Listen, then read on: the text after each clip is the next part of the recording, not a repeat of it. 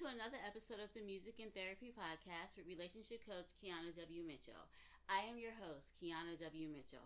Well, I hope everyone is doing well and that you had an amazing weekend and that your day is awesome.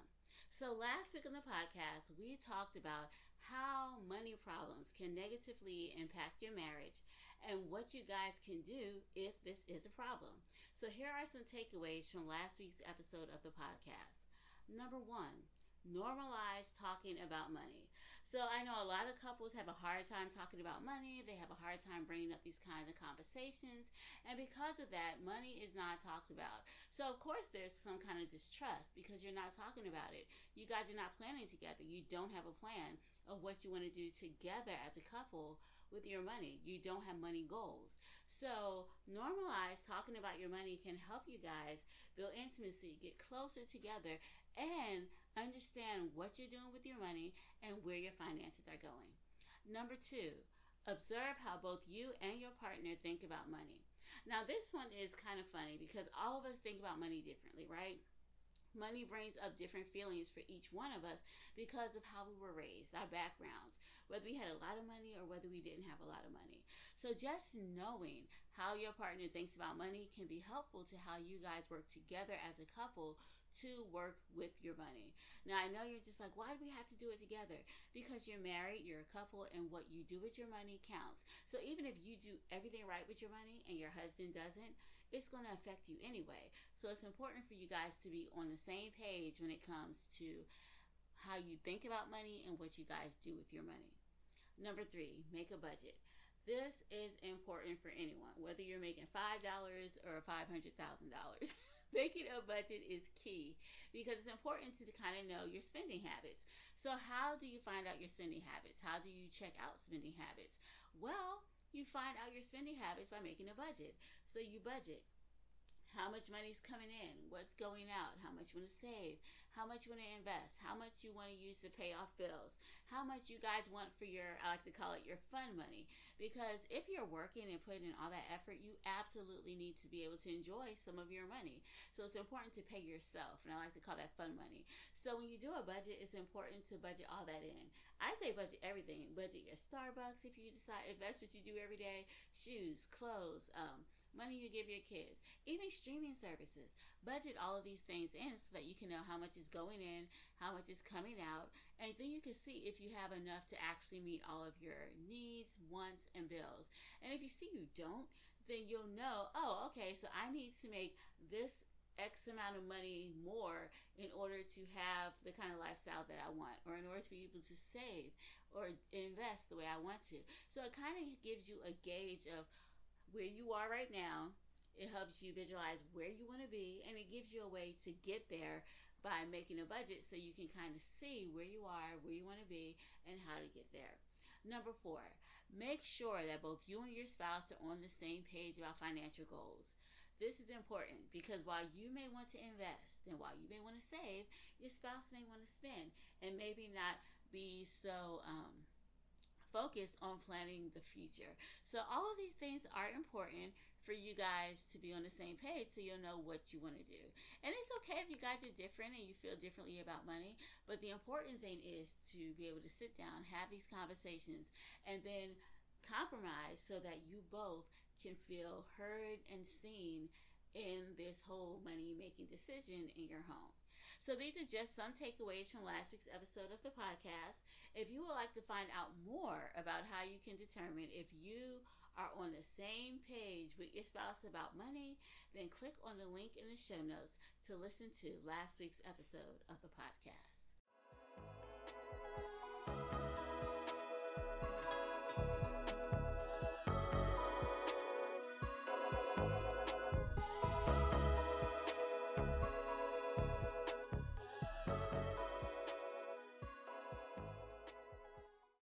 On the podcast, we're going to talk about ways that you can show your spouse love and support if they are dealing with a disability. So, every marriage has its share of problems and issues. We all know this and we recognize this.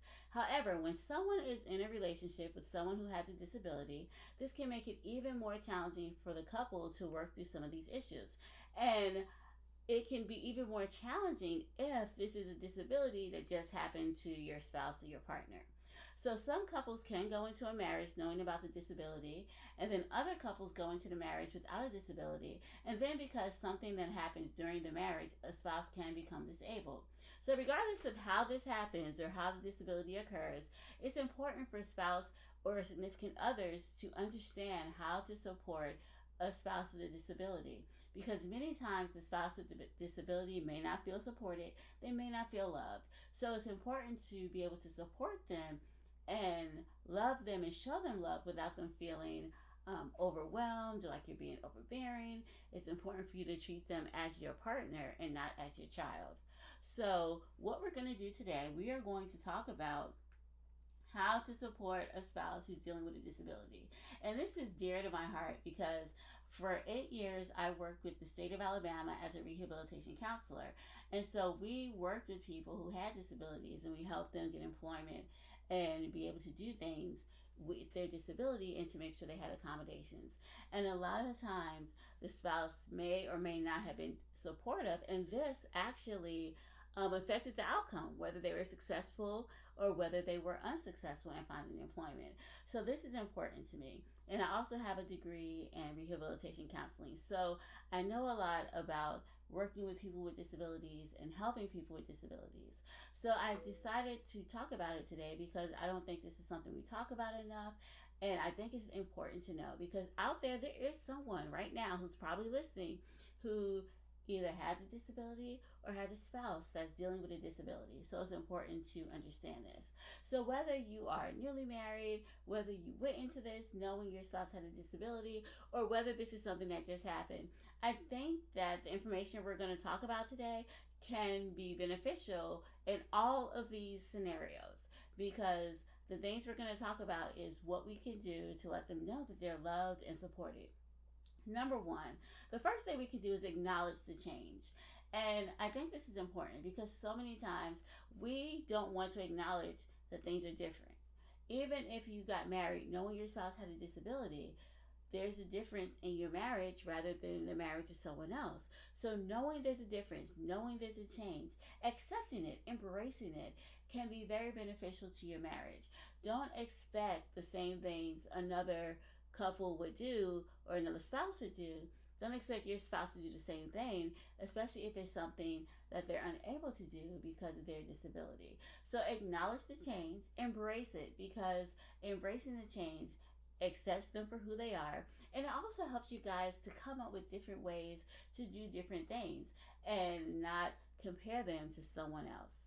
Number two, it's important to remember that you guys are a team the disability is the enemy. So you guys have to work together to figure out what you guys are going to do to deal with the challenges that the disability may have without blaming or resenting your spouse. Now, this can be difficult, especially if there are financial issues associated with this. So you may want to blame your spouse, like we could have more money if we did this.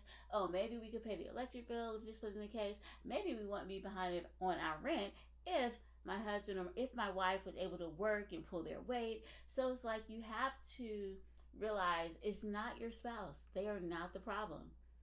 You guys have to realize it's the disability. You guys have to work together. You have to come together to work together to make sure that you are connected, that you are not blaming your spouse, that you are not resenting them. All of this is important because if you start to resent your spouse, and you start to have contempt for them, then what you're going to do is destroy your marriage and you are letting your spouse know that I don't fully have your back 100%. And it's important for your spouse, especially if they have a disability, to know that they are loved and supported. So you guys work together to work on the problems that the disability may present. But remember, you and your spouse are a team. Y'all have a partnership. So they're not the enemy. It's the disability that you guys need to work together against to make sure it does not affect your marriage. Another thing to do is acknowledge the different roles. Now, all of us come into marriages with ideas of what we want our spouse to do, what we want them to be, and the role we want them to play in the home, in our lives, in the marriage. Now, a lot of times when we think about how people expect people to act. We kind of think about like the 50s women do this, guys do this. And even though we are in the year 2023, and most of us have to admit our minds have shifted, things are not the way they used to be. So typically we don't have those kind of roles, but we do have other roles that we expect our spouse to do. Like, for instance, um, if it's a stay at home mom, a spouse might expect his wife to have everything clean when he gets home just because she's staying home. Or if it is a stay at home husband, it could be the same thing. The wife may expect the husband to have the house clean because he is at home. Or one spouse is working. You may expect you may have certain expectations of them because they are working. So regardless of what your expectations are, it's important to first address we have expectations. We have things we expect our spouse to do, things that we want them to do, whether they know it or not. We all have expectations. But when you have a spouse with a disability, and even if you don't have a spouse with a disability, it's important not to let those expectations ruin your marriage or how you think about your spouse. So, especially if your spouse has a disability, we have to think about the shifting roles. So, if your spouse was the breadwinner before and now they're unable to work full time, then that may mean you may need to get a job or you may need to have a second job or make work longer hours. Whatever the case may be, it's important to acknowledge that things are going to change. Um, you may become more of a caregiver or you may have to have someone come into the home to help, or maybe your spouse may have to step into the role of helping out with the home, being a stay at home mom or dad. Whatever that may be, and whatever that looks like for you, it's important to know the roles are going to change. So, this is important to know this because if you just go into this thinking, nope, things are not going to change, things are not going to be different, then what you're doing is setting yourself up for failure. And it's important to recognize these things ahead of time so when they happen, you're not caught off guard, you're not caught by surprise. So recognize that roles are going to shift, and when they do shift, know how you can be there to support your spouse and even help them feel like they are contributing to the home in whatever way that they can. But be mindful and address that roles are going to shift in doing this, it's important not to focus on blame. When we blame people, we're saying that there's something wrong with you. This is your fault because it's something you did. And so don't focus on blame. It's not about the blame. Remember, I said earlier, work together on the problem. So instead of focusing on blame, it's important to recognize the problem. And there may be many problems. Maybe your spouse is unable to do what they used to do, or they can't do this, or they can't do that. Instead of blaming them for not being able to do these things, or it could be very difficult, especially if your spouse has a disability of a mental illness where they may not be able to be emotionally there for you or to step up in the marriage emotionally like you need them to. Or if they're having a crisis or going through some things, it can be easy to blame them for these actions and behaviors. But it's important to realize that they're sick, they need help. They are not to blame for what they're doing. Now, when I say that, I'm not talking about abusive situations. So let me just put that out there. If you're being abused, whether it's a mental illness or not, you definitely need to leave that situation and get out. I'm not saying to stay in situations where you're being physically abused or mentally torn down. No, what I'm saying is just regular life situations like frustrations, those kind of things. Instead of focusing on blaming your spouse for what they cannot do or holding them to a standard of what they quote unquote should be doing, it's important to meet them where they are and realize okay, they're struggling right now. They may need my help or they may be frustrated. Maybe that's why he snapped at me earlier and when I asked him a question, he might be struggling right now. It's important to give grace and not focus on blaming them, but realize they're really going through some things and kind of try to put yourself in their shoes. Like, what if I lost my ability to do X, Y, or Z? How would I feel? Would I be frustrated? Would I be angry? Would I be upset? And then work together on helping them cope with these sudden changes. Um, also, seeing a counselor might be helpful because then they can talk about their feelings with the counselor and get the help and the coping skills that they need to go through life and manage with this disability. Identifying supports is very important. Um, and I say this because you cannot be the sole caregiver. You cannot be the only person there to help them because then it changes the dynamics of your relationship from romantic partnership to caregiver. And I think that is not the best thing to happen for a marriage. So if it's a situation where you have to quote unquote be a caregiver, you may want to see if there is any programs out there or any kind of home health care that can come in and take care of the day-to-day caregiving things so that you can be this wife or you can be the husband you can be the support. You can still be their romantic partner and someone else can be the caregiver. Because if you're able to do that then you still can keep the dynamic of husband and wife together. If you're unable to do that that is fine but it's also important to see if there are any family members who might be able to come in and help for a couple hours to give you a break so that you can uh, take a deep breath and be the get it take a deep breath do some self-care to make sure you're the best you that you can be so you can have patience with your spouse and not be consumed by the caregiver role. There are many type of peer support programs that are out there. I would encourage you to get involved with them because if you can find some peer support, people who are going through the same thing that you're going through, it can be very beneficial to your mental health and it can help you understand what other people are going through. It can help you understand you are not alone. Other people are dealing with the same things. And maybe you guys can talk a little bit to see, oh, well, I'm in the same situation. What did you do? How did you handle that? Or what resources were available to you? And how can I get connected to some of these resources? So it can be very helpful to work together and with support with support groups and also to see what is available what kind of resources are available. And i love the fact that with facebook and social media there are many types of support groups and many kind of people who are around who are going through the same thing. So you feel less isolated because you know you are not alone. Being able to acknowledge changing identities is another thing that I think should be looked at because all of us have an identity. I know the way I think about myself is my identity, and I connect with that person that I see myself, you know? And the way your spouse may see him or herself may change. They may have seen themselves as this strong person, the breadwinner, um, this person who could do anything, the person who's a protector, the person who took care of the home, the person who's there for their kids. I don't know, but your spouse has a way of how they see themselves. And when that way of how they see themselves is challenged or taken away, it can be very difficult. So it's important that we understand that they may be going through a grieving process because the person who they saw themselves as is no longer the person that they see themselves as and they no longer think about themselves the same way. It can be a hit to one's self-esteem if you're able to do something one day and then all of a sudden you're not able to do it.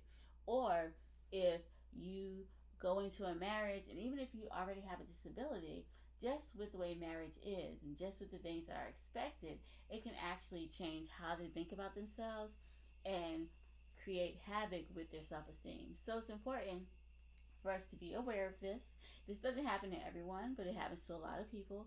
Be aware, be able to acknowledge changing identities, have these conversations about what has changed, what is changing, how do you view yourself, and maybe let them know that I still love you. I still see you as that same person that you've always been.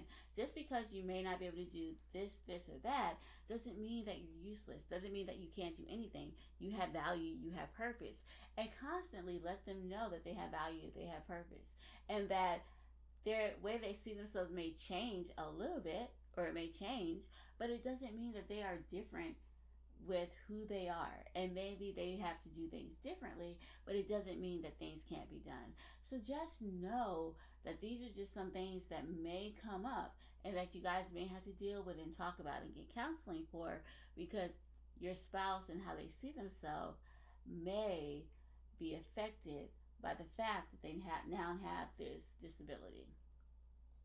And while this is going on, I say practice empathy because empathy goes a long way. And for those of us who don't exactly know what empathy is, empathy is being able to put yourself in someone else's shoes. Like, how would I feel if this happened to me? And this is just the way I explain it to kids when I'm talking to them in different schools. Like, how would I feel if this happened to me? Or I wouldn't like this if that happened to me. How would I feel? Being able to kind of have an idea of how your spouse may be feeling can help you go through the times when they may be frustrated or upset or angry or grumpy you it will be easier for you to be like okay so they're frustrated but their frustration is not directed at me they're frustrated because of the situation and then be able to speak to them in a way that understands oh they're frustrated but it's not at me. So for example if your spouse seems to be grumpy or irritable instead of saying things like why are you in a bad mood? Or you're always in such a bad mood. Why are you so grumpy? You can say things like it sounds like you had a really bad day. Or it sounds like your pain has been really bad today. I hear your frustration. So, acknowledging their frustration, acknowledging the pain, the hurt, or whatever it is they're dealing with is a better way to respond than saying you're in a bad mood, they're grumpy. Because let's be honest, if something happened to you and you were no longer to do what you used to do, you would be in a bad mood too. Or if you had a disability that caused constant pain, you would be grumpy too. I know I wouldn't be any fun to be around. So we just have to put ourselves in their shoes and think about how would I feel and then act accordingly. If you, you know you would feel upset, hurt, angry, frustrated, um, then you address them how you would feel. Let them know you hear how they feel, you hear their anger, their pain, their frustration, and you're there for them. So that is important to do. I think another thing to talk about is sex because a lot of people do not address this. So it's important, even if your spouse has a disability, it doesn't mean that their sex drive is gone. It doesn't mean that you still can't make love as a couple. So it's important to find out what ways you guys can have sex at this point. And the reason I say that because disabilities is can go across a large area, right? So someone can have a mental illness. Someone could be um, in a wheelchair, maybe a quadriplegic, paraplegic, maybe they're unable to walk or unable to move, maybe um, they could be sick and have arthritis or maybe someone can have multiple sclerosis. There's a ton of ways people can have disabilities and may, may, even a traumatic brain injury. So it's important to i say talk to your doctor and find out about sex. Find out about how you guys can do it, um, best ways to do it. Even talk to your partner about this, about when, you know, talk about sex, let them know, you know, find out ways that you guys can still strengthen your physical intimacy because it's important not to let this go. Just because they have a disability doesn't mean that they don't want it or that they're any less of a person or that they are all of a sudden a person who no longer thinks about sex. That is not true. So find out from your therapist or your doctor um, what's the best way to do this? Even if you have to see a sex therapist, make sure you don't let this go. Make sure this is something that you guys talk about and work hard to maintain so that you can strengthen your marriage and let them know how to about let them know that you still are connected to them in this way and that you're still attracted to them in this way. Let them know that even though they have a disability, you still find them attractive so that they will know that you still love them and value them. And most importantly, that they are still accepted by you. When we talk about people who have disabilities, when we talk about homes where there is someone or a spouse or a significant other with a disability, money is important to talk about. So you heard all the things I said at the beginning of the podcast when we talked about money last week. It's still important to talk about money. It's important to know, okay, so if there were two people working at one point and now there's only one person working. It's important to know okay how are we going to make up that income? What are we going to do? Do you need to work more hours? Um, is someone going to get a second job? Maybe getting disability could definitely help your financial situation but make sure you talk about it because when you talk about things you are taking charge and you're actually empowering yourself to take control of your finances and not let your finances take control of you. So sit down, talk about it. Even if you guys have to um, talk to financial planner or find out what is out there, I say sit down and talk about your finances.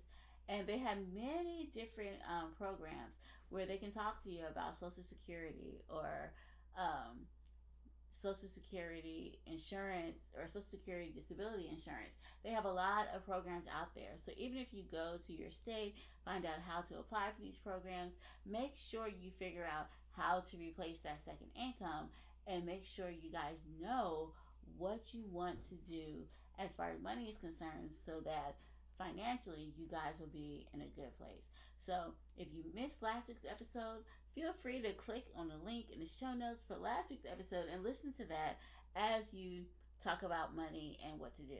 And I also have another um, money episode of the podcast I did a few months ago, and it talks about the four love languages of money. So that also might be something you want to listen to so you and your spouse can have this important conversation about money. Because now more than ever, it might be a touchy um, topic to talk about money because your spouse may feel bad that they can't contribute.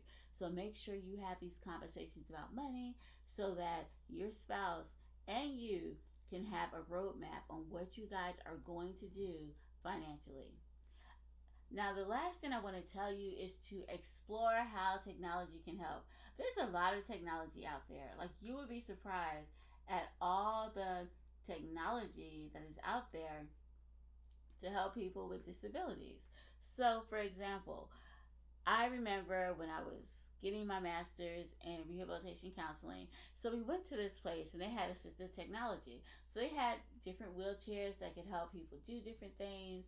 They have vocal command um, devices that can help you open doors or windows or whatever it is you need to do, or even change the temperature. That really blew my mind. But there's a lot of places that have assistive technology that can be beneficial to your spouse when it comes to helping them live a normal life and helping them do the things that they once did. So it doesn't mean that the things you once did you can never do again. That's not true.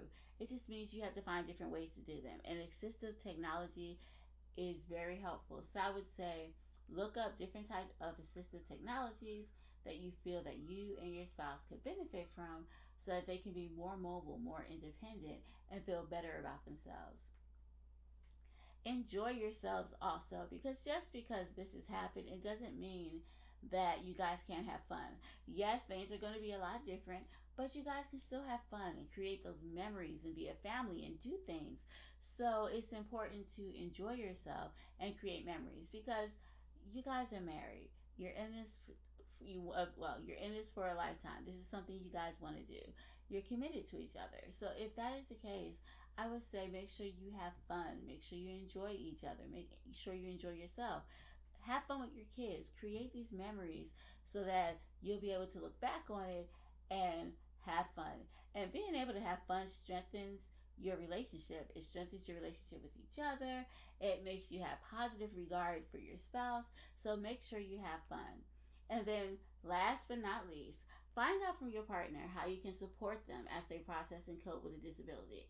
Now, if you're anything like me, I am a fixer, okay? So if I see, and when I do see my spouses like down about something, my first instinct is I want to fix it. I want to just tell you, okay, do this, this, this, that, and the other, and we'll be great. You'll be fine. You'll see. But fixing what is wrong with our spouse is not the answer. It's not a solution. It's important for us to listen. And I found this out the hard way to listen to what your spouse is saying they need from you. So support can look different for many people. It could be listening, not saying anything, just listening. Or it could be just hugging them and letting them know it's okay. It could be if they want your help to help them. So being supportive looks different for each person in each relationship in each couple. So find out from your spouse how they want you to support them, what they need from you, and then make sure you're there for them. Make sure you are able to give them what they need and give them what they're asking you for. Now, I hope all of this was helpful. Um, I know we don't usually talk about disabilities and marriage, but I hope this was helpful. I hope this is something that you guys can listen to and take away some of these um, advice tips and take away something from this that will help you make your marriage better. So the song that we're going to listen to this week is called Can I Talk to You? And it's a song about a spouse who is going through a difficult time in their lives and they're trying to figure out a way to reach out to their spouse for help. So here is the song, Can I Talk to You?